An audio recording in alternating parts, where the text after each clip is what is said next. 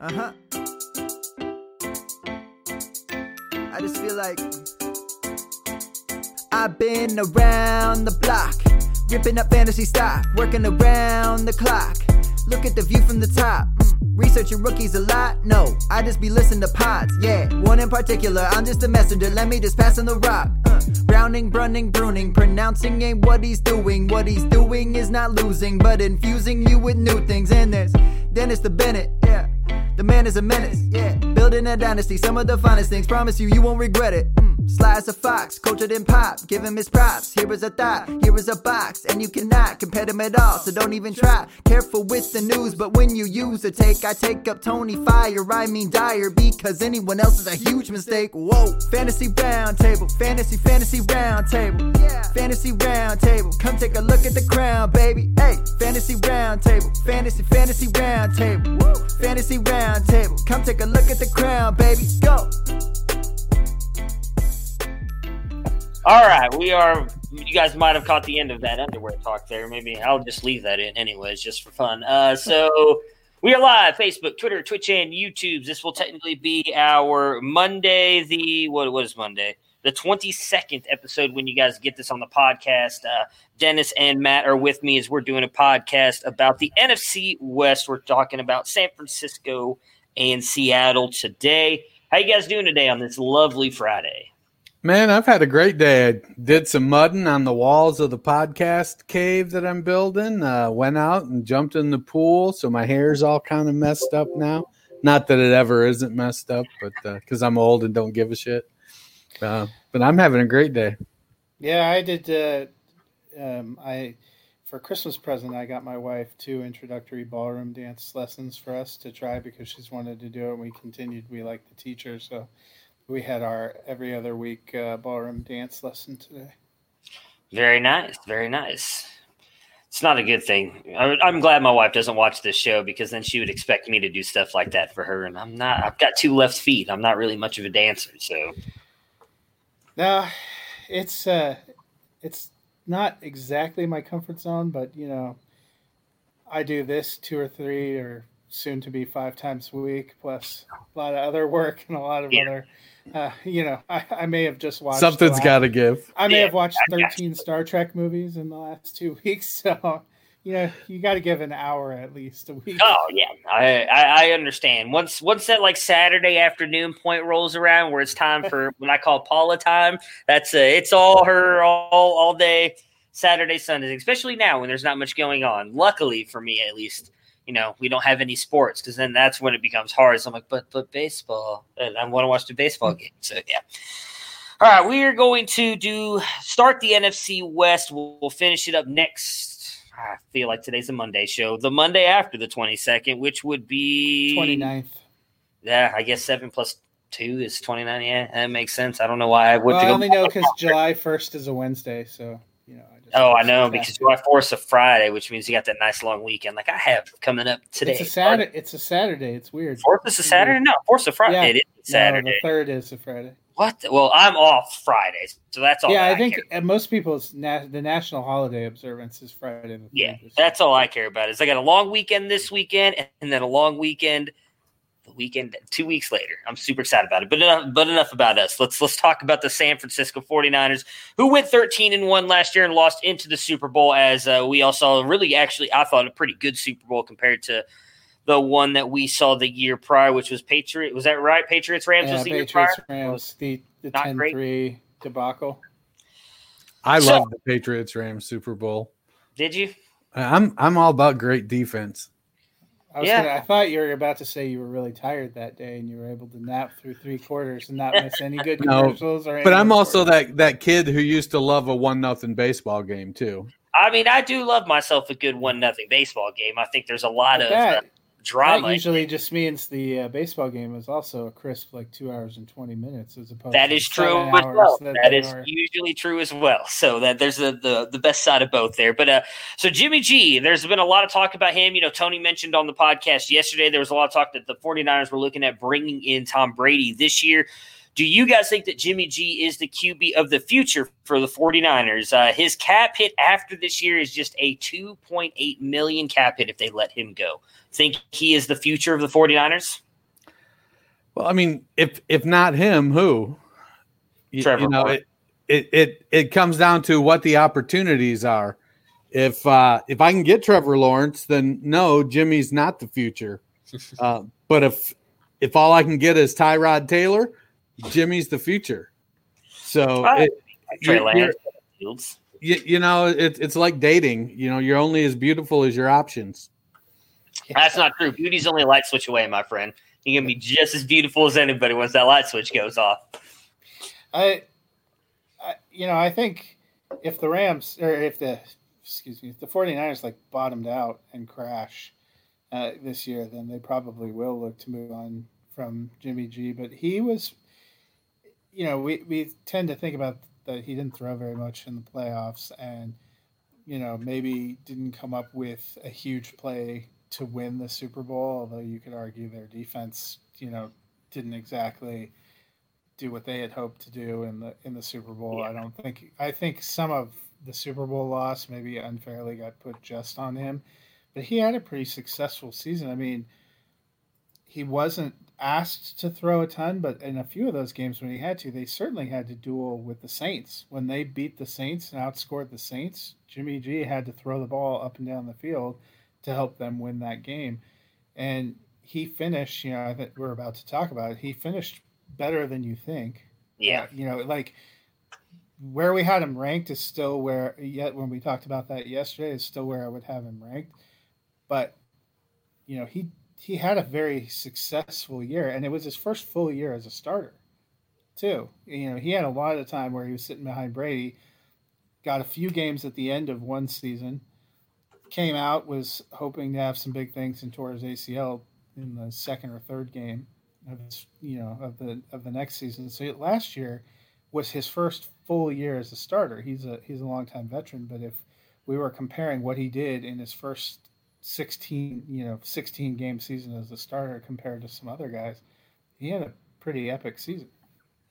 Yeah, I, I think that the fact that he got them to the Super Bowl uh, buys him opportunity. He fits their offense from the standpoint that they're not they're not ever going to be an air it out team. hmm He's going to be efficient. He completed, I think, almost seventy percent of his passes. Uh, he did, you know, you know, it was they threw the ball. Gosh, they were the, they were 29th in the league in pass attempts with 478 pass attempts, and second in the league in rush attempts. Yeah, With- Jimmy G completed 69.1% of his passes. Yeah, and they rushed the ball 498 times. We round up. 70% sounds better. I said almost 70. It would be closer to 69 if you were. Oh, I said we we round up though. We always round up. Doesn't matter how close it is. We always round up. No, there was um. ah, I wish I could have pulled it up. If, if I thought I know we were going to go down that route, I would have. Uh, I was listening to um, uh, the Podfather Fantasy Mansion. What is uh, what is his the Matt Underworld? Kelly. Yeah, well, I Roto know Matt- Underworld. Roto Underworld. And they were talking about how Jimmy G is extremely underrated and the fact that if you go based on their they've got like some different stats that they kind of all like more advanced stats on accuracy. He was actually the most accurate passer in the NFL last year when it came to different drop passes and everything like that. Had there not been the drop passes they had, uh, he would have been the most accurate. And uh, I agree with you, Dennis. He does fit that offense very well. He he he does a beautiful handoff. So I mean, it's not you know it, he's he's really good at that. And again, if we give some other quarterbacks a- little bit of grace when they don't have the world's most epic receiving core, Deebo Samuel was a rookie last year that came on toward the second half. They traded for Emmanuel Sanders in October that gave them more of a receiver. We all like Kittle, uh, but he missed some time here and there with some injuries. And beyond that, they had some, you know, some underachieving all stars, you know, like Dante Pettis. So Yeah. it's not, it's not like he had the Tampa Bay Buccaneers receiving core either. That is very true. All right, so some of their new additions, I just added this one on here. I don't think it's going to mean much for for fantasy, but I'm a huge uh, Salvan uh, Salvon Ahmed player uh, fan. He was a rookie out of Washington last year. I think he's a really dynamic runner, really good in the return game as well. Uh, they did sign him to a three year deal. They traded for Trent Williams uh, during the NFL draft, and they drafted draft drafted. My goodness, drafted Brandon Aiyuk. Hey, Lo- So, how can you put Salvon Ahmed Ahmed on there and Yeah. not JaMycal Hasty, who they also signed to a three-year contract for more money than they did uh, Salvon Ahmed, right. the running back out of Baylor? Ahmed's not. Are you talking about Hasty out of Baylor? I don't. Yeah. I don't like Hasty. I like Ahmed. I said, well, I said I put him on there because I like him. That's why. Um, yeah, they did. They also a lot signed Travis were- Benjamin. I thought about putting Benjamin on there, but I was like, is that really going to matter? So I Travis just, Benjamin has actually played in the NFL, so if you were Yeah, rating it against the other two options, well, again, I said I put Ahmed on there for me because I am a fan of Ahmed. That's why. That's why I put him on there. Uh, I said he's not going to mean anything for fantasy. I just want to throw it out there. Big fan of the guy. Maybe I can get him. and on. with the 49ers, you can't even yeah, guarantee any that running he's back not gonna be to. relevant for fantasy. Yeah, so if, if You they know? have a pulse and they exist, they could end up But on I guess It it wouldn't surprise me if Juszczyk rushed for 1,200 yards if they handed him the ball 250 times. uh, I should have put Hasty on there because there are a lot of people who liked him. I'm not a big Hasty guy, but when, when That's my point signed exactly. There sh- there was a lot of people who were excited. So Hasty Are you got on saying that Matt was a little hasty in putting this list together? I was, No, I'm saying he was biased. I was definitely biased. That is for damn sure. But I am every episode. So, all right. Uh, losses and expiring contracts. They uh, traded Marquise Goodwin to the Eagles. Right? I didn't actually put who they Yeah. who we went That to. was the Eagles, yeah.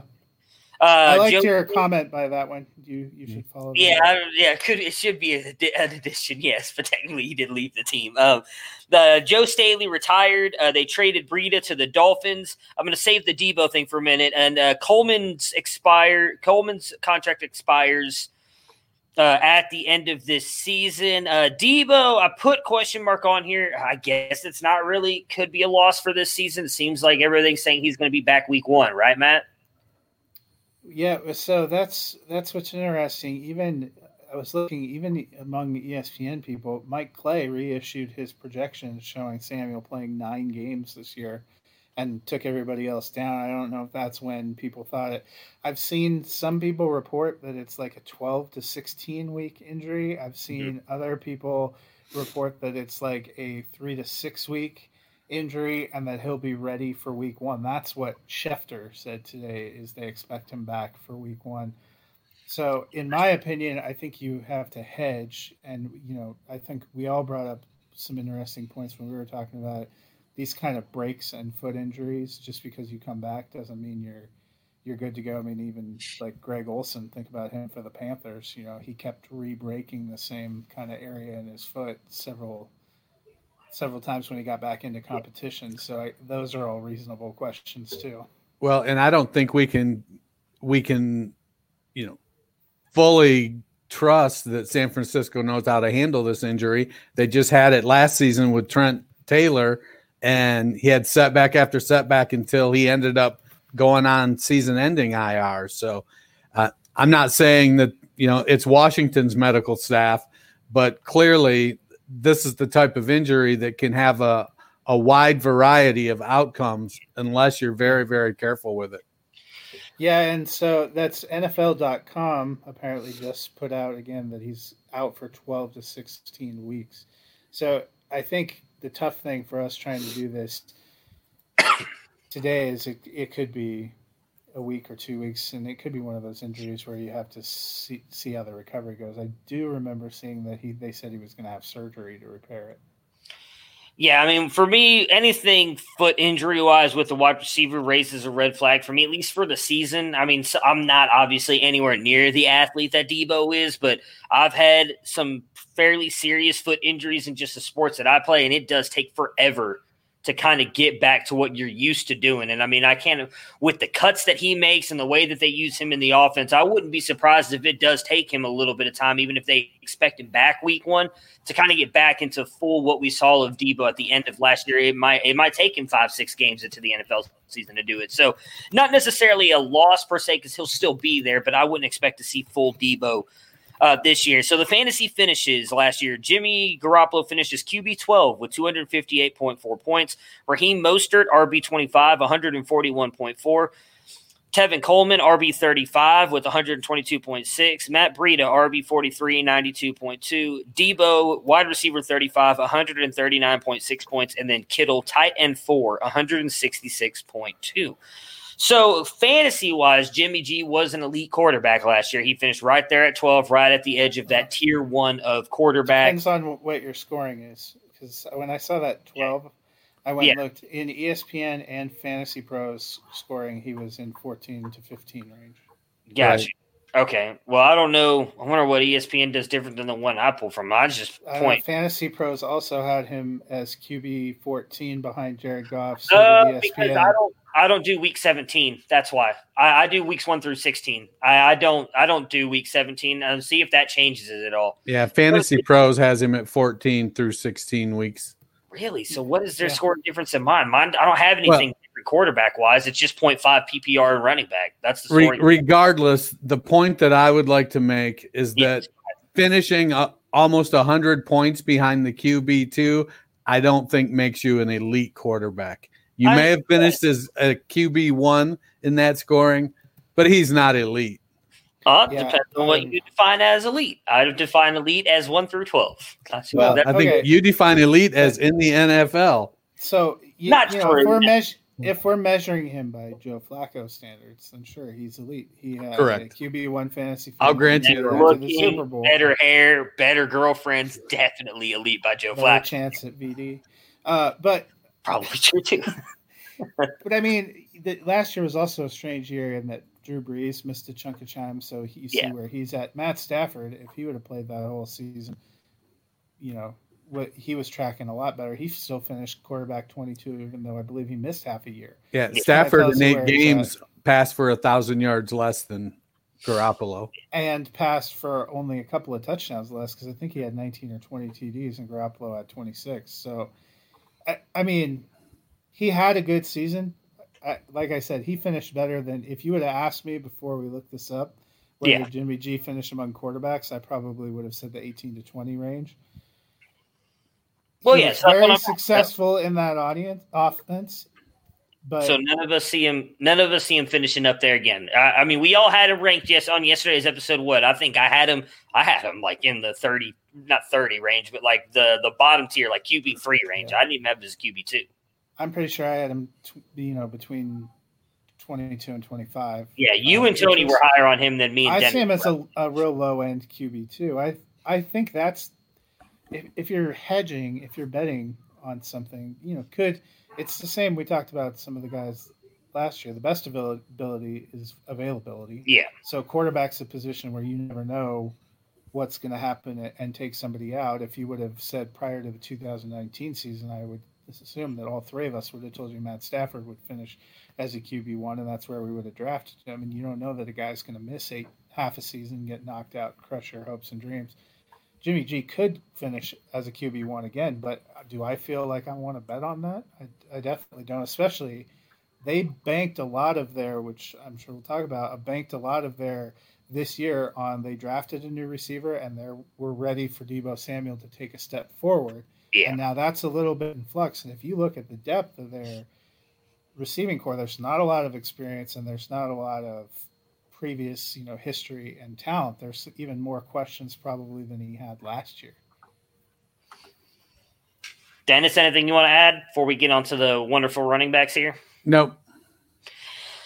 Jerick McKinnon, Raheem Mostert, Tevin Coleman, JaMycal Hasty, Salvon Ahmed, is that how you say it right? I always call him Ahmed, are all there in that running back room. Don't forget Jeff Wilson, Jeff Wilson, that's right, the the guy out of North Texas who, who comes in and scores four touchdowns in a game once a year. yeah, always screws you, always screws somebody in their fantasy playoffs every single year.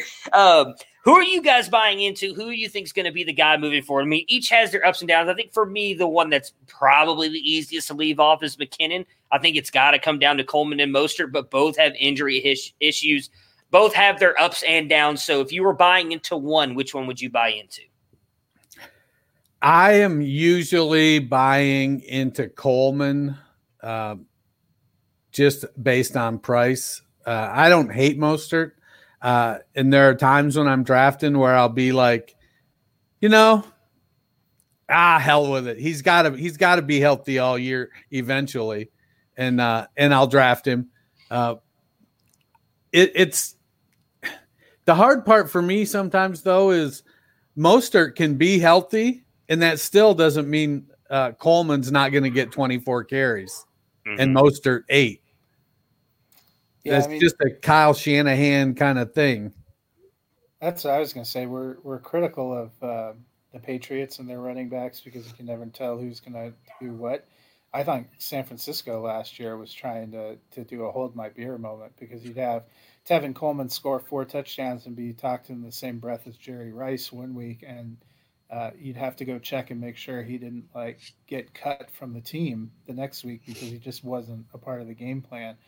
So those kind of things are tough. Injuries in this in their particular position have seemed to take an impact on who's on the field uh, a lot, and that's one thing you can't handicap. I'm probably leaning closer to you, Matt. That McKinnon's the one I would rule out. I think Coleman and Mostert will both be used. I like Mostert. I like his potential. I think he he will probably end up as the higher scoring running back.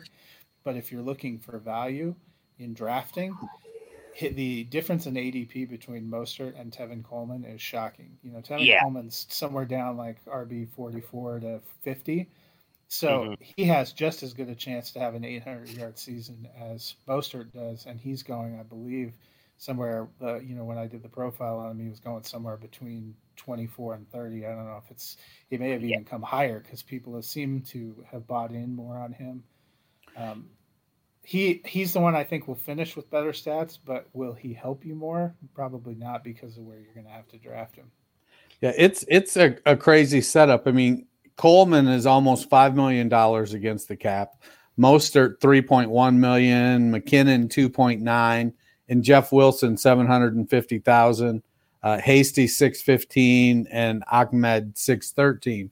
Yeah. Uh, are they going to carry six running backs? I think the wild card with that is actually McKinnon's health. If that may be the thing that that clears that room out is if McKinnon just doesn't have it coming back now from what two years removed from his injury, it could be Mostert and Coleman uh, with Wilson as the three.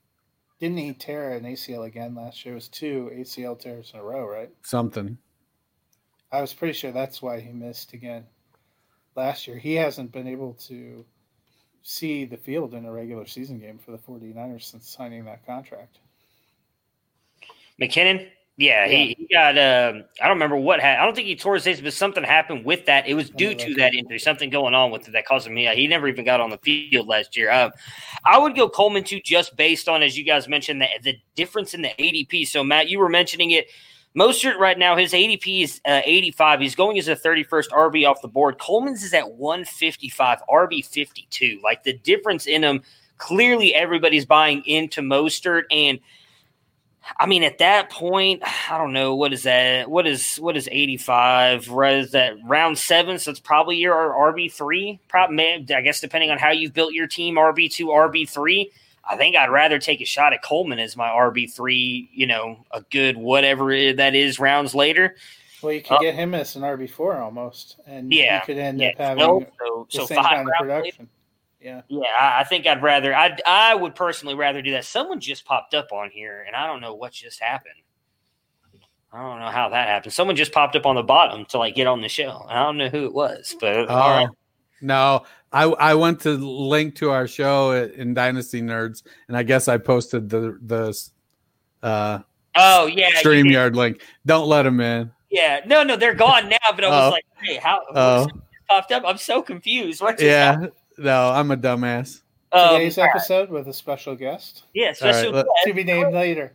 Well, I was yeah. about to ask, I was like, wait, who is this? How did you? Uh, uh, by the way, this gives what? you. I did look it up. You are correct. McKinnon his original injury was an ACL tear last year, was some kind of flare up and damage in the same knee that required a secondary surgery. Yeah, and so it ended up keeping him out all year. And I just, I, I you hate to see it because he looked so good, obviously, that last year with Minnesota before he came to San Francisco. Obviously, there are a lot of people who bought in very heavily on McKinnon there in Kyle Shanahan's offense, and we're probably never going to get a chance to see that, which which does suck. So the number one receiving option is, in my opinion, Kittle. I know everybody loves Deebo, but Kittle's definitely the guy on here. Do we see anybody who can succeed in the wide receiver core, though, including Deebo, assuming he comes back, let's just say by week, or he's healthy by week four or five and is good to go the rest of the season? who do you guys see that could possibly succeed here in that offense or guy that you would play fantasy wise at that wide receiver group? Well, outside of Deebo, it's probably Aiyuk, but it, it, comes down to the volume again. If if you have a team that's throwing, what did they throw last year? 478 times, and Kittle is going to get what 100, 110, 120 of those targets so mm-hmm. now you're down to 350 targets, 360 targets spread amongst your running backs and, and five wide receivers. It it to me it feels like a situation where if you get one of these guys, you want Deebo or Aiyuk and you're hoping that they're your wide receiver three on your team because you know they could have wide receiver one upside but it might not be uh, consistent. Yeah. So you want to you're going to try to hedge and have them lower uh, in the pecking order for you. So you know, I think for me among their receivers, if if everyone's in there healthy, I liked Samuel last year. I still think he has potential to develop as as their best receiving weapon. The real question, you know, Aiyuk is going to suffer from the same thing that I think all the rookies are going to have coming in this year in that they didn't even, you know, they're adjusting to life in the NFL, they're adjusting to life on their NFL team, and they have not been given the same kind of opportunity that classes before them have had to come in. So it's going to be even more magnified pressure on Aiyuk if Deebo Samuel's not ready to go week one because you know people are going to be looking for him to step up to be that number one receiver for a time being and that's where you know some of the decisions they made this offseason if they knew they were going to have an injury would they you know we may not love marquise goodwin but would you have kept a guy like that who at least has some some more veteran experience because what they have you know beyond that you have maybe trent taylor comes back maybe jalen hurd aka man bun mike kyle shanahan you know is available maybe dante pettis uh, you know is something uh, kendrick bourne in even last year, you know, at, at, times would pop up and catch a couple of touchdowns. They have Travis Benjamin. This is not like the most confidence inspiring, in which case you're kind of looking at what Carson Wentz had in Philadelphia after his big name guys went out last year. I mean, almost by default, uh, if Deebo is out, Kittle is going to get more attention. He, teams are going to scheme to take him away. And so, the running game. Right. And so now then it comes down to if I had to put my money on anybody, I'd probably go with Kendrick Bourne just because Aiyuk is going to be going so much higher and everybody seems to be in love with Jalen Hurd. It, it, to me, it, it uh, almost makes you're practically stealing Kendrick Bourne. And, and he's shown – that he can put up numbers when given a chance. For whatever reason, he just I don't maybe he's just such a lousy practice player that he can't ever get into the starting lineup.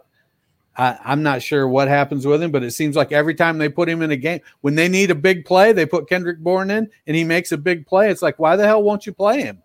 You know, it's funny that you say that because I almost put him on the show sheet with the fantasy finishes because he was the only other wide receiver that finished worth a damn on their yeah. team with fantasy points. But I left him off because I just kind of didn't think it was going to be that big a deal. I was trying to pull up his. uh I'll keep looking for his ADP because his ADP is low. Him and Hurd yeah, are extremely low. All right, let's see. Oh shoot, I'm all, I'm all getting all over all over the place. All right, so over unders uh, again, over good, under bad. Wait, no, over bad, under good. That's what we settled on, right? Because it made it easier. Kendrick Bourne's ADP is wide receiver 111 in PPR. Not even doesn't even pull for standard, so he is probably largely going undrafted. Yeah, so the site that I usually use to pull the un uh the the ADPs, I've got him at a He's getting drafted at his ADP on on here through their websites is 210, being drafted as wide receiver 86. So he's wow. he's actually been drafted. No, no, I'm sorry, that's Jalen Hurd. I'm looking at the wrong person. Sorry, that was Jalen Hurd. That would make sense. Uh, Hurd's been still a, and there's yeah. been a lot of there was a lot of buzz for Hurd that he was coming on and was going to have in for a big year before this injury. So I'm curious to see how that pans out. Yeah, Bourne. Uh, yeah, uh, Bourne is not getting drafted at all in here. Actually, in fact, his other teammate, uh, where was it? Dante Pettis is actually getting drafted ahead of him on this website. Uh, Pettis has got an ADP of 238, 106. You know, Riley Riley Ridley of all people is getting drafted over her over him. Yeah, that's what uh, fantasy, fantasy Pros showed. Uh, Bourne receiver 111, overall 377. That's yeah. This one has 112 in any on there. So yeah, I agree with you. All right, so over unders. Jimmy Garoppolo. Kind of feel like this is a, bad number since we all had him below this, anyways. But QB 16 over under in 2020. Over. Over. I agree. His ADP is 177. Uh, he's being drafted as the 20th QB off the board, just ahead of him. Kirk Cousins, Sam Darnold, and Drew Lock. You taking him over any of those three? Nope. Uh, no. Right behind him, Ryan Tannehill, Gardner Minshew, and the future NFL MVP and Super Bowl winner Justin Herbert. Are you taking any of those three over Garoppolo? In Dynasty, I'm taking Herbert over. Yeah, definitely. Address him correctly. Future NFL MVP and Super Bowl winner Justin Herbert. Well, so if you're in that range, you're probably not expecting him to be like a superstar starter for you. And I would like the long term potential of of Herbert, who I think is going to be a different kind of NFL passer than Jimmy G. So just just Herbert for you guys because I'd probably take Minshew, although his his future is probably just as murky as Garoppolo's. I, I, I don't know, man. There's something about those jorts that just get me going, man. I don't know. Can we cut that audio and just uh, send that to, to yeah, I'm gonna. I'm on the internet. There's something about jorts that get me going. Something about those jorts that get me going. All right, so Raheem Mostert, uh, RB 22 in 2020, over under. I'm going to say under. I'm going to say under as well.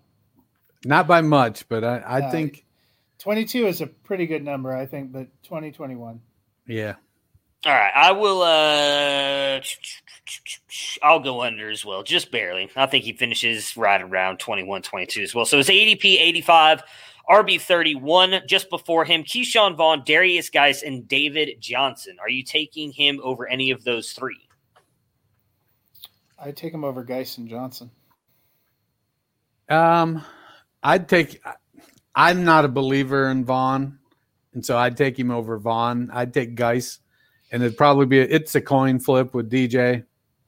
Some days yes, some days no.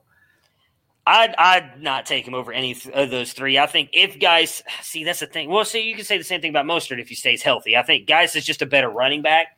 So if he stays healthy, I'd rather have Guice and David Johnson while he obviously looked horrible last year, I know is like secured the running back spot where you still have that question of Coleman with Mostert. So I'd keep Johnson over him. Vaughn, stud, RB RB three in 2020. So I'm just kidding. Um, uh, let's see. Right behind him, Kerryon Johnson, Sony Michel, and Mark Ingram. Are you taking any of those three over Mostert? I am not. It's it's. I'm torn with Ingram because he's produced. We know he can do it. And I know they've got Dobbins and I know they've got Hill and I know they've got the Gus bus.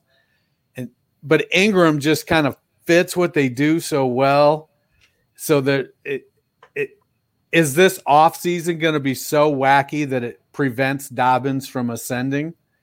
You know, that's the question you have to you have to ask yourself.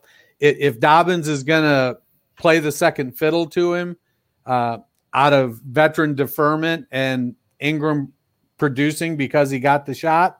I could see believing that. Um, I think in a standard league, I might take Sony over him. See, Sony's a question for me too because I truly think the Patriots are going to run the hell out of him this year. And if that's the case, I, I, I mentioned it yesterday. That's why I have Stidham so low. Like I really think they're going to lean on him and Harris a lot this year. And if Sony, if if he just stays healthy, we know that he can produce. We've seen it.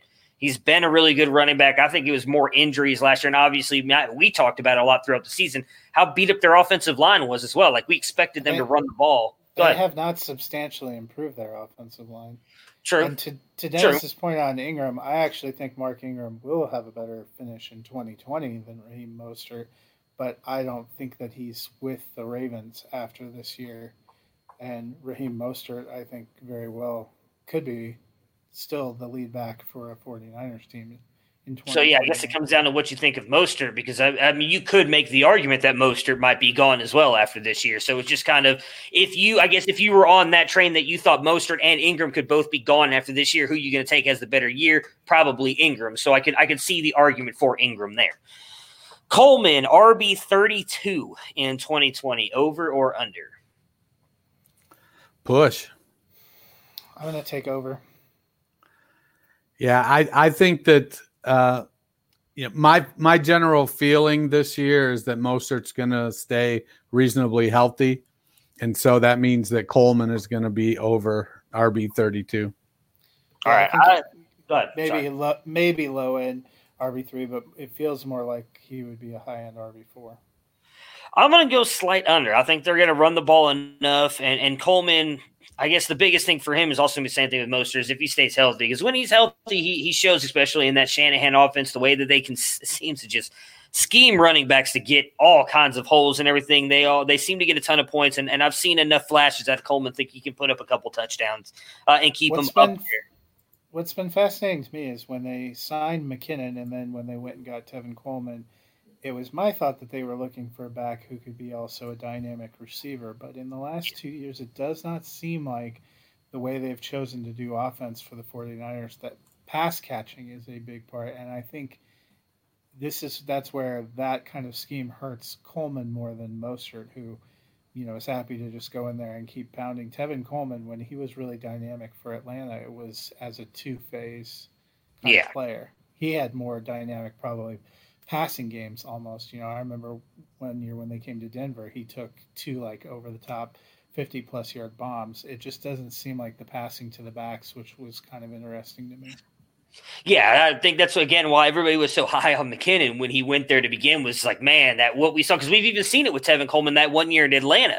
He was mm-hmm. getting a lot of the receiving work. It kind of de- depleted so much Freeman's value that one year because we saw so much out of Coleman. Everybody's like, oh man, like now McKinnon going there after he got the the head coach of the 49ers is like, man, that guy's going to blow up with receiving, rushing, and then obviously, yeah, it just it didn't work out. Uh, so his ADP is 155, RB 52, as we mentioned earlier. Just before him, uh, Joshua Kelly, um, Evans, Evan Darrynton Evans, and Darrell Henderson. Would you take him over any of those three? I would take him over Kelly and Evans. I, I almost think I would take him over all three of them um, so would I.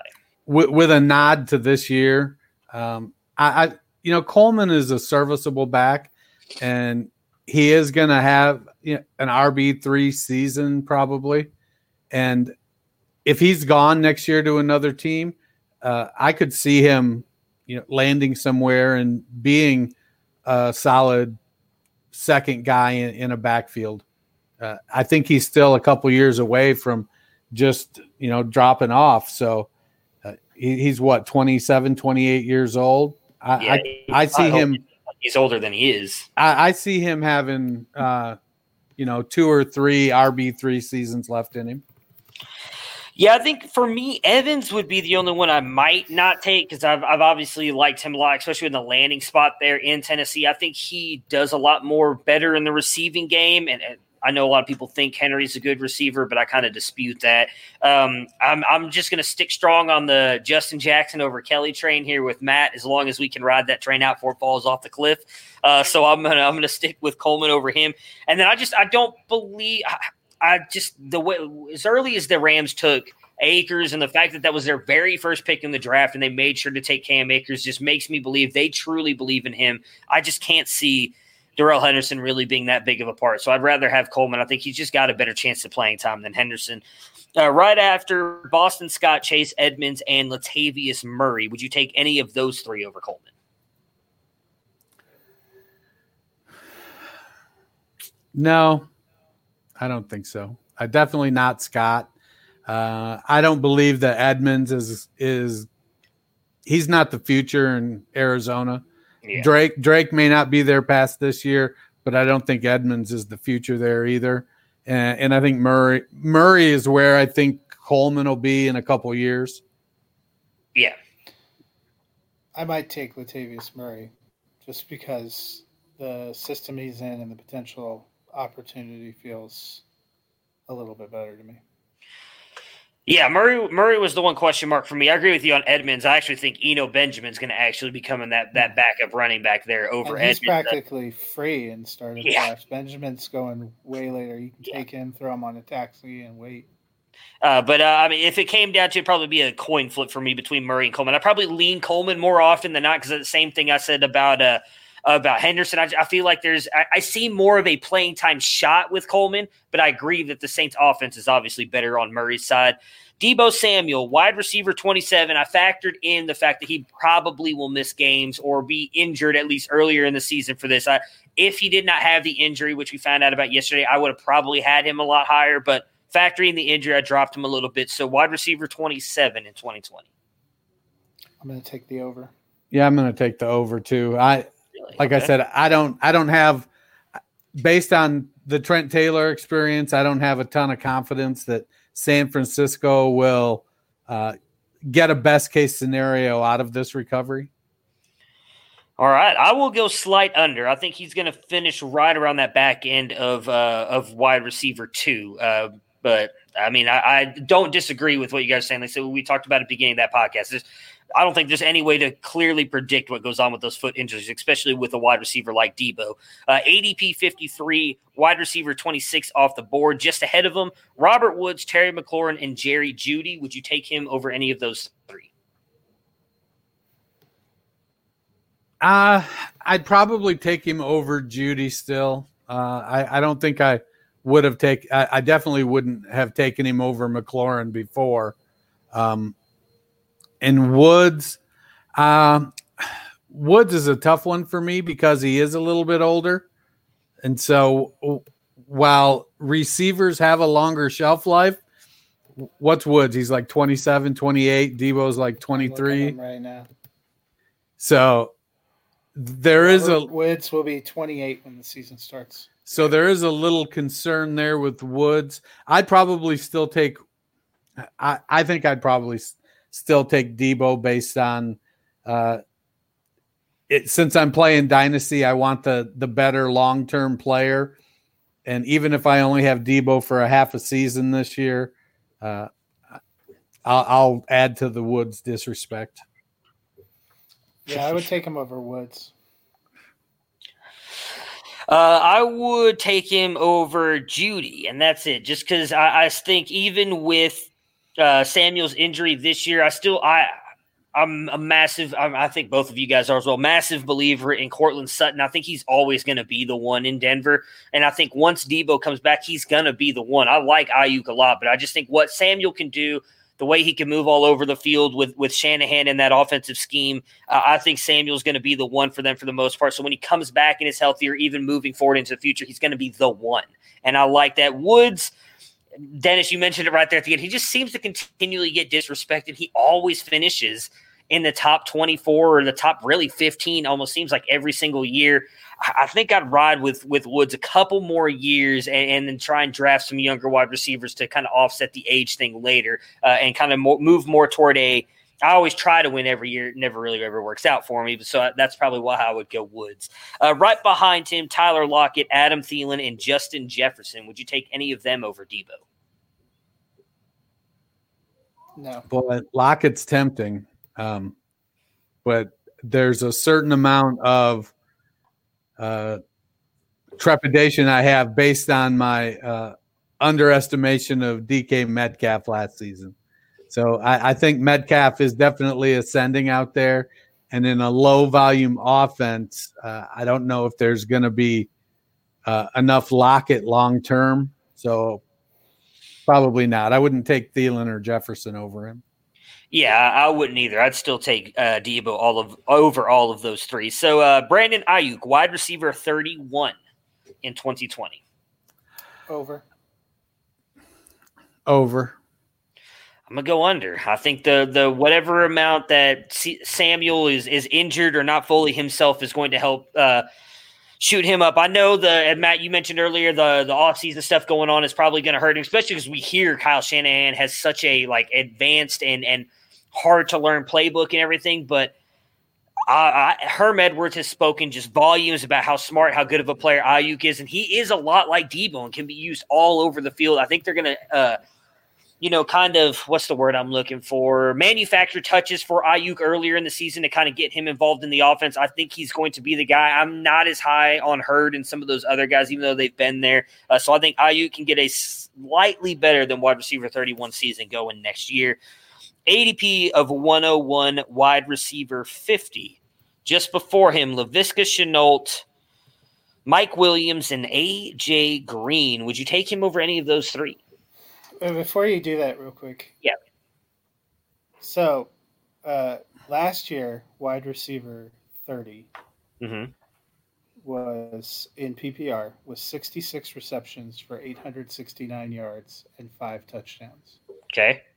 Last year, last year Deebo Samuel uh, in a complete season finished with 57 receptions, 802 yards, and three touchdowns.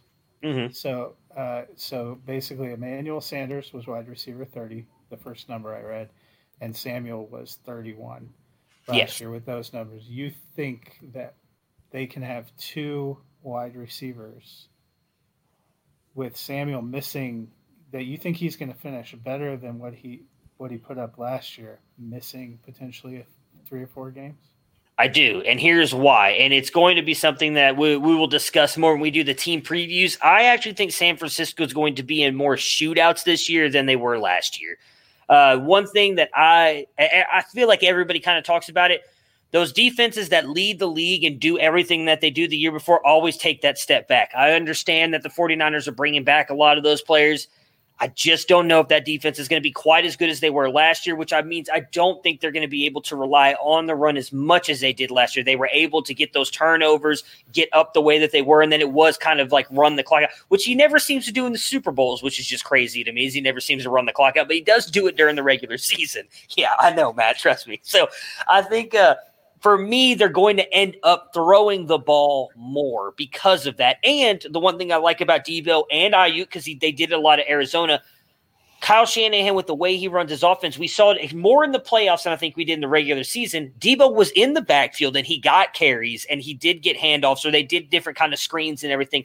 Aiyuk did a lot of that in college as well. He was a very explosive kick and punt returner. I think that Kyle Shanahan will find a way to manufacture touches for them. I'm not saying they're going to, you know, get 90 catches or anything like that, but if they get, again, say you just said 60 catches or something like that was wide receiver 30. So wide receiver 30 last year actually ended up being Emmanuel Sanders, who mm-hmm. was mm-hmm. the 49ers receiver. He had 66 receptions for 869 yards and five touchdowns. Samuel was wide receiver 31 he had 57 for 802 and three, but also had 14 carries for 159 and three. So I think if they can get close to right, right around 70, the touchdowns is going to be the big thing. The touchdowns is going to sway you which way are they. So if they can get a couple more touchdowns and continue with the rushes, everything I say, Aiyuk, I believe more in getting above 31 than Samuel. Because Samuel, I'm just guessing because the injury, I don't know what he's going to be like. But Aiyuk say again that Samuel does miss four or five games.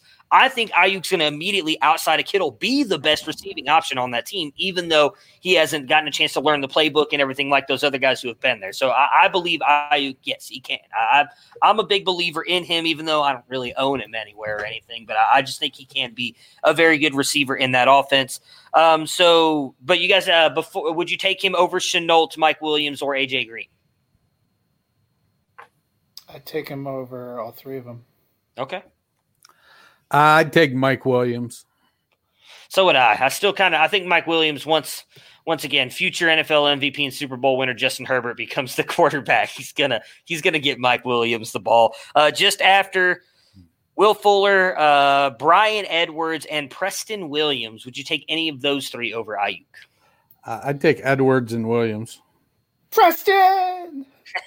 yeah, I was I was kind of on the same boat. Obviously, a big Edwards guy, and I think Williams is going to be the interesting one though for me because I think I don't know when he's going to come back. There's a lot of talk that because he tore the the ACL so late, he may not be ready to go to start the season. But I'd still take him. I, I, Dennis's guy there. I, I am still much uh, much a believer in Preston Williams. So George Kittle, tight end two in 2020. Under. I'm gonna go over. I'm gonna go under as well. I think he breaks into the tight end one this year. I think it's Uh, gonna be Andrews, Kelsey, Kittle. Andrews, I like that. Okay, so that answers the next question because Kittle, Andrews, Kelsey. he uh, ADP of 19, he is the number one tight end being drafted off the board. Just behind him, Ertz, Andrews, and Ingram. So who? I'm sorry, it's actually Andrews, Ertz, Ingram. I don't know why I put Ertz first. Uh, so Dennis, you just said I would assume you're taking Andrews over Kittle. Is that it? Just Andrews? Yes. Matt, Kittle I'm number one. of- yeah, Kittle. Andrews would be the interesting one for me because obviously he like is is a stud. Well, I, I don't want to get off on a tangent here, but I, um, I was listening to a podcast the other day talking about how this. I'm not going to name the podcast and everything. So I don't want to like. I, I feel like I'm trashing them when I say this, but uh, they were talking about how excited they were to get Marquise Brown in the eighth round because he is by far the best receiving option and the number one receiving option for Lamar Jackson. I was like, no, no. The number one receiving option for Lamar Jackson is Mark Andrews. It is not Marquise Brown. He may be the number one wide receiver, but he is not the number one receiving option. That is definitely Mark Andrews. So Yeah, those are definitely not the same thing on that team. yeah, exactly. All right. So uh, I, I- Andrews would be tough for me because he's a guy that uh, I was sold on. He was my number one tight end in that class. A lot of people were going Hayden Hurst because he got drafted early. What I saw with with my boy Baker, the touchdown maker in Oklahoma, is I was sold on Andrews, but I, Kittle's just such a stud. I, I don't. It, it would be hard for me to go Andrews over Kittle.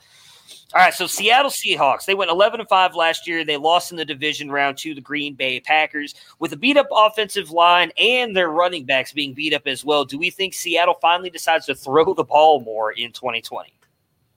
Your lips Nope. to God's ears.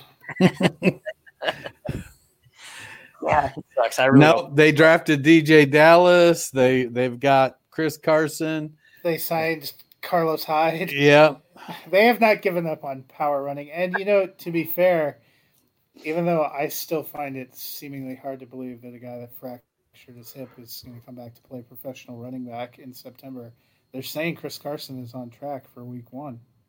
Yeah, I did see that too, which was kind of surprising. I was not expecting that at all. Yeah, and I, I looked the ESPN's projections for uh, for 2020 show him having another thousand yard season and 250 carries. So maybe he will. I wouldn't doubt it, man. They do. They do definitely seem to run. I mean, even last year when he was fumbling the ball, everybody was having issues with that. He was, uh, he was still getting the rock. So, uh, let's see here. The new additions. Uh, you guys just mentioned Carlos Hyde on a one-year deal. Really, the only other fantasy options that were a big deal in my opinion. Colby Parkinson, the tight end uh, out of Stanford, they drafted, and then Dennis just mentioned DeeJay Dallas out of Miami. Uh, their only loss will be Greg Olsen is on an expiring contract. That's about it. They, this team, um, was it? Is it John Schneider? Right? Is that the general manager for the Seahawks? yep. He's done, I think, a phenomenal. I don't think he's talked about enough as being one of the better GMs in the game with what he's been able to do with Seattle over this time. Well, Uh, I fan- think if, if Schneider could work some of that salary cap manipulation into paying for better offensive linemen, I think he hands down would be considered one. But he Yeah. he c- consistently does not put capital there, and, and that's typically the downfall of this team. You know, I think you missed uh, a new addition. Seattle also got uh, Phillip Dorsett, Oh yeah, receiver. Uh, is from, that really an addition? I mean, yeah, okay. They Well, I mean, he looked pretty good if, if for periods of time for New England. And it's Yeah. not like they have incredible wide receiver. He's competing with Lockett what, and Metcalf. David Moore. Ah, Maybe, well, I don't- behind those top two guys. Right. So here's my here's my thing behind that. I don't think Dorsett sees the field much unless Lockett gets hurt. Because how often have we talked about more than really one? Last year, I think was the first time we talked about two wide receivers being like fantasy relevant with Russell Wilson. It's because of the way Metcalf played. Like I, I don't because of what we just talked about at the beginning with how often they run the, ball. It's one of those offenses I don't think that they're going to have a bunch of fantasy viable wide receivers. I, I don't. I personally don't think Dorsett's got a lot. We can talk about Dorsett. Well, I don't I, think- I don't think Dorsett sees the field anymore if Lockett gets hurt because Dorsett's game is more similar to Metcalf's game than it is Lockett's game. Dorsett's a lid lifter. He's yeah. a nine route guy. That's that's what he does. Lockett's I would, an intermediate I was just saying guy. if we're if we're talking about the fantasy impact of Colby Parkinson. Yeah. Tight end well, four. Tight end is a Met in Seattle. That's why I throw him on there. That that's the only reason I threw him on there. And we'll get to it here or later. Obviously, with with Hollister, you've got Dissly coming back. I mean, Parkinson showed Stanford's got a long list of really good tight ends that have made it. Still have Luke Wilson. So, yeah, that, so that's why Greg Olsen. Yeah, Greg Olsen. All right, so uh, fantasy finishes: Russell Wilson QB five with three hundred and seventeen point three points. Uh, Chris Carson, RB10, 215.1. Carlos Hyde, RB23, 146.9. That was with Houston. Uh, Tyler Lockett, wide receiver 18, 180.1 points. DK Metcalf, wide receiver 32, 144. And then Jacob Hollister, tight end 26 with 68.9 points. Found this stat very interesting, so I just kind of wanted to get your guys' opinion on it because we all know Russell Wilson's a fantasy stud. He, he definitely started off slow last year, but for the most part, clearly, as I just mentioned, QB five, he seems to finish as a top QB every year. He has never received a single first place MVP vote. Does that kind of surprise you guys with the way that he's? I mean, I think it's fair to say, almost into the the comment that you just making a minute ago, Dennis, about them never investing in the offensive line. I would almost say they don't do it because of just how good Russell Wilson has been. Like he makes it to where you can have a shitty offensive line and win, and yet never gotten a first place MVP vote. Which but, last year he, sh- you know, that that seemed even crazier for last year because with the newly pulled out of retirement a second time Marshawn Lynch and Travis Homer as his only yeah. running back options, he was within one score of beating San Francisco and being the number one seed in the NFC. Yep. I think that the challenge with with Wilson is that he's notoriously a slow starter, and so the first four, five, sometimes six weeks of the season, he doesn't look great and then he spends the last three quarters of the season making up for it. And, and I guess if you're going to play bad, I'd rather play bad the first four weeks than the last four weeks. But I think sometimes when they look at the whole season for a player, that kind of dings Wilson. Uh, he should have received votes. Uh, it's it's clearly been, I don't want to say uh, a malicious intent, Mm-hmm. But uh, there, he he certainly had seasons where he should have at least received votes. Yeah. See, I don't know. I'm not trying to say that he should have won it. I mean, I, maybe I could have seen it the year that Brady won it in 2017. But I mean, obviously last year Lamar, he's not winning over Lamar. Mahomes the year before that. I can't remember who was before Brady. Uh, but that would have been right around the time that Wilson first started coming into the league, right? Right, four or five years ago, six years ago. So uh, I, I just I, I, I just find it crazy that he's never received even just a first place vote like that. Just one vote for for the the way that he has played is is ridiculous to me. So. Carlos Hyde, Chris Carson, Rashad Penny, Travis Homer, and even Marshawn Lynch was in the talks to come back to Seattle. Who are you relying on in 2020 out of this backfield? Chris Carson's the only one for me. Yeah, I mean Car- Carson's probably the best option, and they seem uh, they seem most uh, committed to him. You know, mm-hmm. despite who's coming because I think if I recall, it wasn't Penny was a first round pick. Yeah. a couple years ago. Yeah, um, but ironically, he seems uh, less close to returning from his injury, and it didn't they? They happened like in back to back weeks or the same game. Yeah, the end of the year. Yeah, I think was it Carson was an ACL.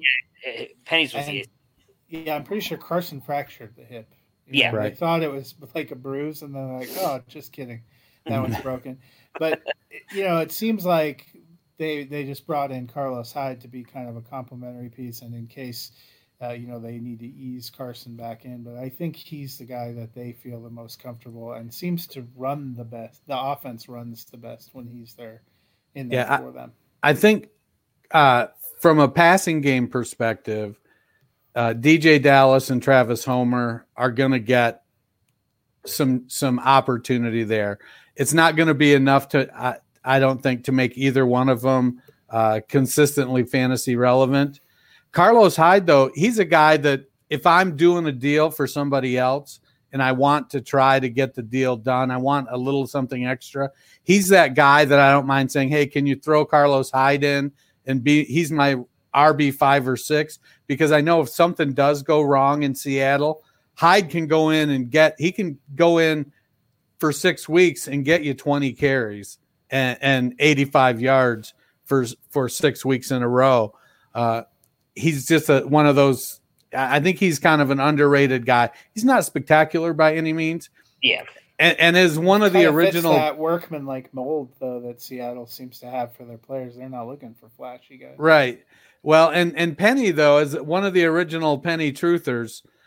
I'm starting now to look around and say, well, can I get him for a third? Do I have? Is there are there people out there that are finally just sick of him? Can I, you know, maybe a, a fourth and Carlos Hyde? Can I get, you Can know, you Rashad swap Penny? your share of Ronald Jones for their share of Penny, and then both truthers would have? Uh, I actually, I, I probably wouldn't trade Jones straight up for Penny. really. Uh, Okay. You know, and I, I, the other point I would make about Hyde is I'm not sure it would surprise any of us if if Carson ends up not being quite ready for Week One, and Hyde ends up being the guy maybe for the first two weeks. Mhm. In which case, you know, I think he's a very viable starter. Well, and Hyde has come out. He stated he goes, "This is Chris Carson's job. He knows, he knows what his role is. His role, he's the vice president. His role is to be ready in case something goes wrong with the starter." And so he's he's ex- he's accepted that at 27 years old now that that's what he's going to need to do, and he'd rather make you know 1.1 million doing that than be out of the league. Yeah, I'm gonna I'm gonna lump these two in together. So I feel like they, they could be kind of uh, attached to each other. So, do you guys think Metcalf can take a step forward here in year year two with the Seahawks and the same offensive system? And do you guys trust Tyler Lockett in this system? We saw. I want to say it was like through week eight or nine last year before he got hurt. He was like score. He had, he was having decent weeks every single week, but like every other week he was scoring a touchdown and having those big weeks. So we saw the injury. He never really looked the same. So what are our thoughts on Tyler Lockett and DK Metcalf for 2020? you know, with a low volume offense, it, it gets tricky. Uh, I don't think either one of them will be consistently relevant in the same weeks, and so that bumps both of them down for me. Uh, I I like I like that Metcalf is a you know he can be a three for one forty three and two touchdowns, where Lockett's a, uh, an eleven for ninety nine and two touchdowns but they're never you're not likely to see that in the same week. Yeah, so I mean, last year both of them saw over hundred targets. You know, Metcalf saw hundred targets even, got fifty-eight for nine hundred and seven. Uh, you know, it, I think that's probably you, you know I'd see a few more receptions, maybe a few more yards. Uh, seven TDs feels about right to me. You know, they're not a super high volume. You know, you're not. Well, we don't think Russell Wilson's going to throw for 50 TDs. Threw for 31 last year. Lockett caught eight. Metcalf caught seven. That sort of makes a little bit of sense to me.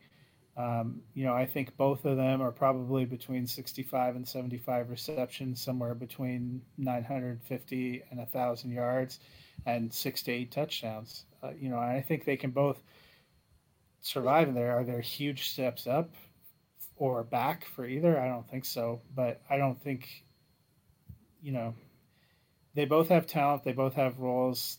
Seattle's not a super high volume. They're not that much more of a high volume pass offense than Yeah. San Francisco. They might be less robust than what we were talking about with Jimmy G. They just don't have, you know, as much of a focal point. It seems like they basically have two guys and then whatever happens with the tight end. So I think that last year what we saw is probably a pretty good indication of what they can be together. Yeah, last year the 49ers had 478 pass attempts, the Seahawks 517. I'm surprised, honestly, Seattle had more. Well, and that but that was 23rd in the league. Yeah, so and I, it, it doesn't seem like a lot because compared comparatively, it honestly wasn't. Yeah, I- think a lot of that probably comes down to what you just mentioned earlier with, with how injured those guys were at the end of the year. They kind of moved away from running a little bit with Homer and Marshawn Lynch. It seemed like they were throwing a lot more. It's probably what Well, they just weren't having success rushing either. I think Marshawn's first game back, he had eight carries for seven yards and a touchdown. Yeah, yeah, it was not great. Uh, so you mentioned me having Colby Parkinson on here earlier. Uh, the tight end out of the group, I think, is just a mess. We always saw Will Dissly kind of have a, a, really good end of that season last year for coming on strong. He was the guy everybody was buying into. I think was it dislocated or broke his ankle in the first game or something like that uh, last year. Kind of got knocked out. Hollister took stepped up again. Didn't have a great year. Finishes a uh, tight end twenty six, and then they brought over Greg Olsen as well. So you've got all those guys in the tight end room. Are you trusting any of these guys for fantasy in twenty twenty? And if so, who? Dissly played six games last year. Really, I did not think he got. He, he started the first six, got twenty three for two sixty two and four TDs. You're thinking of the year before where he had like one huge game where he caught three touchdowns against the Broncos and then got knocked out the next week. Got you. Okay. Yeah, I, you know it's it's tough. I like I I like Hollister. He he's kind of athletic, but he's not too terribly big, so he isn't going to be out there blocking. But when they added Olsen, it just sort of threw all of that into a mess at the tight end position. So you've got Dissly and, and Hollister and Olsen, and it just is it's just a mess so now. Dissly tore his patella tendon. Uh, you know, and we've seen we've seen that be a real. You know, Jimmy Graham tore his patella tendon for the Seahawks, and most people didn't think he was going to come back, and started the next year and actually looked pretty good. Dissly did it mid October, um, so I think most of the thinking is he's probably not going to be ready at the beginning of the season, he could be a, a pup candidate where you know he's missing six weeks, and I think that's why they went and got Olsen. Uh, you know, Olsen's battled his own injury things. I think Olsen, Hollister probably settle at the top of the depth chart at the beginning, but Dissly is obviously a guy they like. Uh, that has, when he's been on the field, has really shown a great connection with Russell Wilson, especially in his ability to score touchdowns. Uh, it's just how long does it take, and you know, like I said, those patella tendon injuries, we've seen it be real difficult as a comeback. We've seen people come back quickly. It's just going to depend, I guess, on him and his rehab. All right, over unders. Q uh, Russell Wilson QB five in 2020. Now, since I put Wilson at my QB five yesterday, I don't think it's fair that you should make me have to have to go off that. Over officially gets to push you get to you get to change. You still got time to change your ranks. We won't finish. We won't talk about those top guys till Thursday, so you can. Yeah, that's them. right. Thanks for giving it away, pal. Yeah, yeah. Way to go. Way to ruin it. Uh, I'm gonna take the over while we while he pontificates. Uh. I'm taking over as well. I do technically, Dennis. I'm not gonna lie to you. I have him at five as well. So, but I'm gonna I'm gonna take the over. I'm gonna move Baker up to five, baby. Let's go. Well, yeah, there you go. I did not have him at five. I actually am taking a true over. See, I don't, I, I don't feel. If I had to do something, it would. I'd have to move him up to four. Okay. Because I don't think the guys I have after him are are gonna. They're not gonna be up there. So, uh, all right, under. Fuck it. Under. All right. like Great way to commit. ADP of 76. He is being drafted as the sixth QB off the board, just ahead of him, Deshaun Watson, Dak Prescott, and Kyler Murray. You taking him over any of those three? I'm taking him over Murray. I would take him over Watson. I would take him over Prescott. So we all split on that one. I have I have Murray and Watson ahead of him in my ranks. I think uh, I, I, I have Prescott just behind him. I just I think Russell Wilson's going to be a little bit better than than him this year. So so I would take him over Prescott. Behind him, Carson Wentz, Allen, and Mayfield. Would you take any of those three over Wilson? No, nope. I would not. Mayfield just because I'm a homer. That's it. I, that's I have no. It's your real, right. It's your right. No real fantasy basis there. It's just because I'm a Browns fan. Uh, Chris Carson, RB 16 in 2020, over or under? I'm gonna go under. Yeah, I, I think that I don't think he's going to be way under, but I, I could see him in that 12 to 15 range. That's because we all think he's going to be over. That he's definitely going to be under. Yeah, I know. Yeah, so you got to go. Uh, he's got an ADP of 69, RB 25 off the board, just ahead of him. Le'Veon Bell, Devin Singletary, and David Montgomery. You taking him over any of those three? I'm taking him. Uh, yeah, I'm taking him over Bell and Singletary. Probably not Montgomery though. I would not take him over any of those three. I think Singletary might be the only one for me. As much as I love Singletary, Moss worries me a little bit, but it'd be a coin flip just because I know Carson. Like I said, he, he's he's the guy. Bell, I want to, but it, it would be hard for me. Uh, right behind him, James Conner, Kareem Hunt, and David Johnson. Right, pretty sure that's why Yeah. I put DJ David Johnson. No, it's Duke. It's Duke Johnson. Duke Johnson. You know what? I should Duke Johnson earlier, and I put I said Johnson, and I went David, but uh, whatever. David Johnson being drafted all over the map these days. Uh, you taking any Oh, of those? that guys would over- have made more sense for the where the 49er ADP Yeah. was. That it was Duke Johnson. I really think it was Duke Johnson, not David Johnson, but whatever. We're past it now.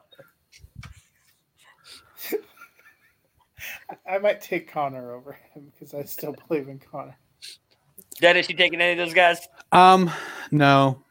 Yeah, it would. Uh, the only one I would take, and it would be Hunt, just in trying to be Oh, trying to be ahead of the game in the fact that maybe Cleveland trades him and he ends up becoming a starting running back somewhere, and we know that he's got the ability to be a leading rusher and everything. But that would be the only one I would think about. Conner, I'm not sold on it, and neither would David slash Duke Johnson, whichever one that is. Whichever Rashad, DJ that plays in Houston, it is. yeah, which yeah, one of the DJs in Houston. Yeah, exactly.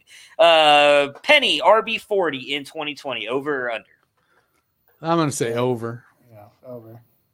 I will agree with you guys. Injury based. ADP of 167, RB 58 off the board, just ahead of him. Lynn Bowden, Damien Harris, and Latavius Murray. You taking him over any of those guys? I'm Take I'm over Damien Harris. yeah, I'm taking him over Murray and Bowden.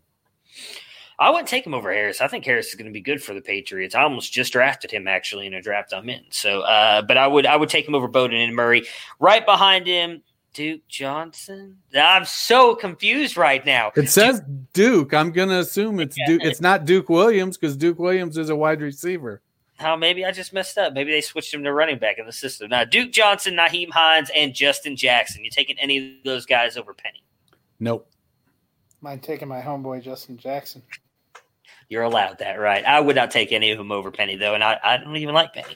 Justin Jackson, 2020 fantasy MVP, one year removed. I'm going to declare it every year until I will it into existence. Stay, gotta stay on that train, baby. All right, uh, Carlos Hyde, RB twenty eight, uh, over or under? Over. 20, yeah, over. I will go. Uh, yeah, I'm gonna go over as well. ADP two fifteen, RB sixty nine, uh, right ahead of him. Uh, we're gonna say Dare because I don't know how to say his last name. Go ahead. Dennis. Ogunbowale. There we go. Uh, Malcolm Brown or Giovani Bernard? You taking any of those guys, or taking Hyde over any of those guys?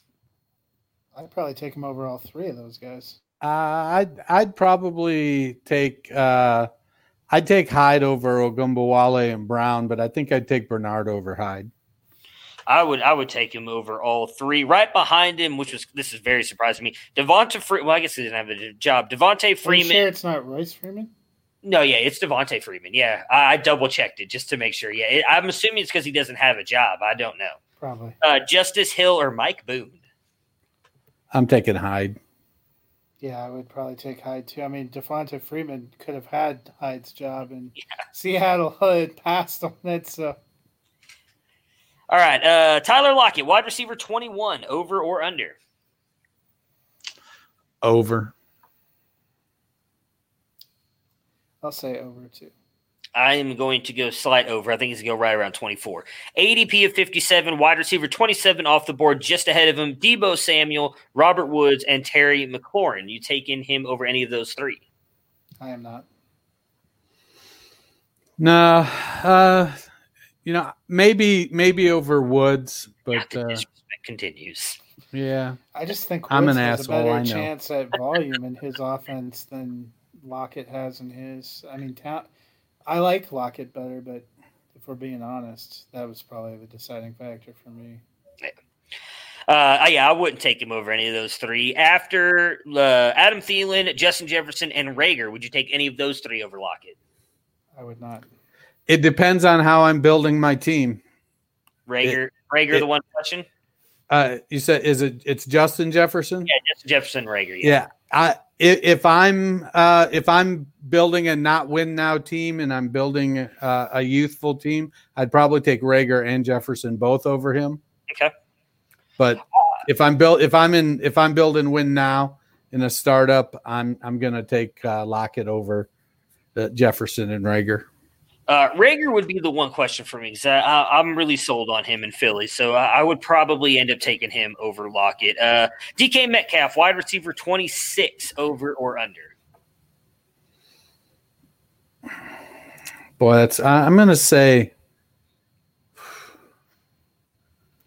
I'm gonna go over. Yeah, man. I, I think it's I, if it's you know I, I feel like twenty five to twenty seven is the range. Yeah. You know, so uh, I guess I'm gonna go over. I'll let Matt influence me.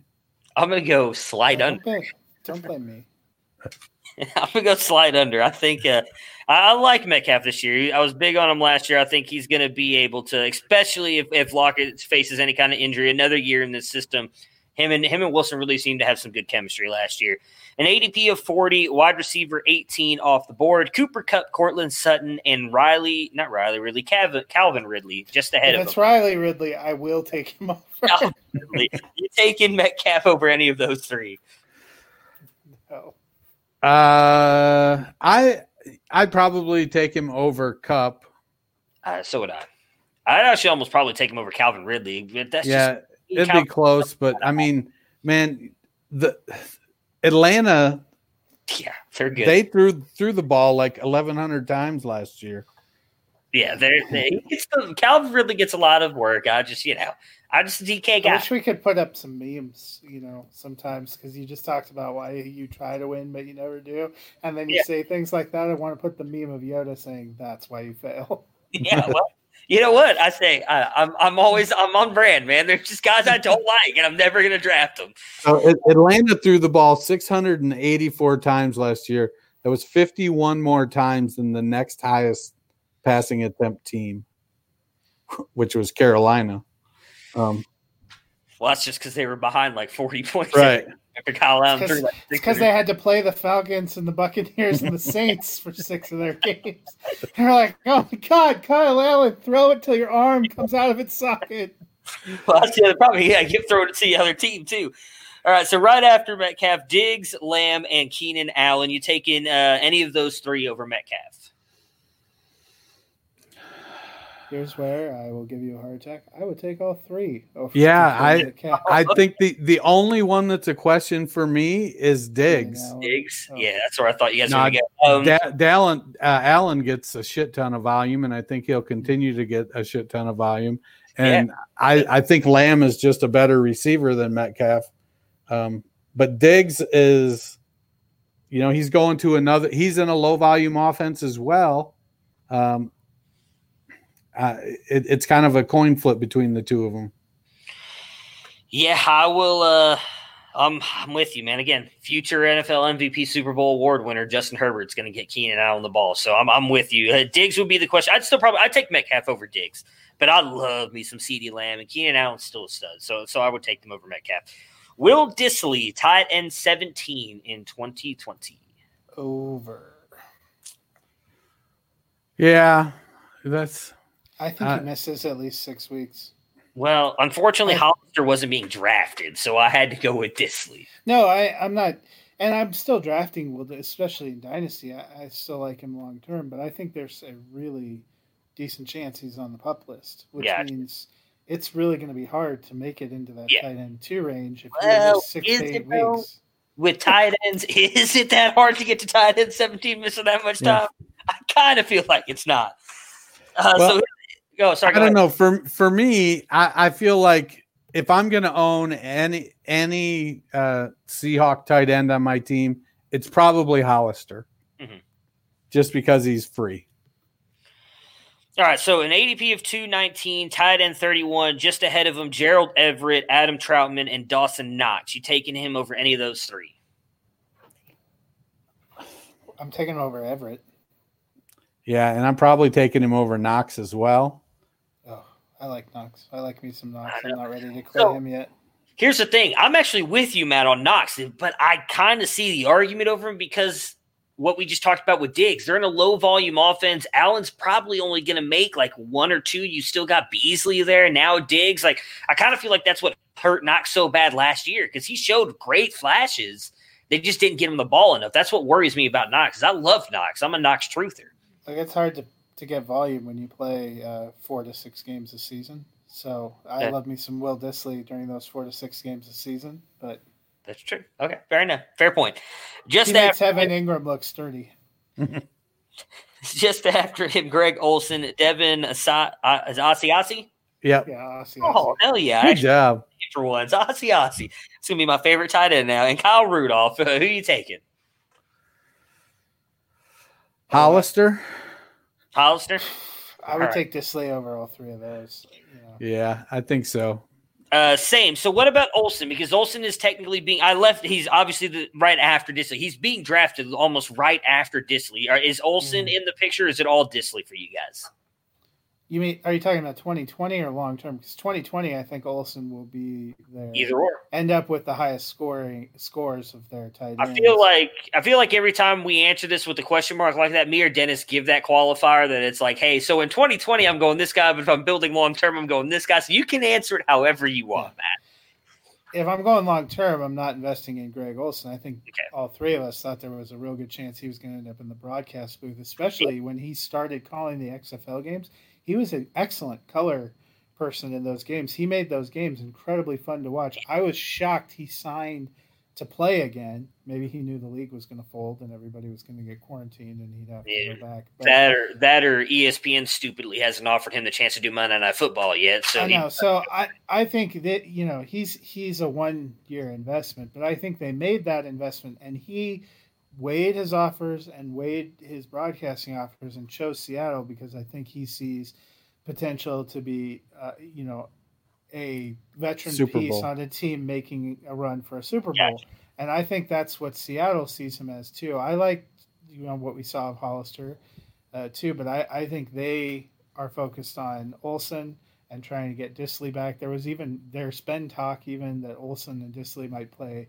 They might play more twelve personnel uh, you know, so I think he's the one he you know, provided that he doesn't go out early in the season again, is the one that's going to finish as the highest scorer in 2020. I just don't. If you're playing dynasty, that's a guy you scoop up because you want to have somebody to play at tight end in 2020 because you have a lot of development guys on your roster.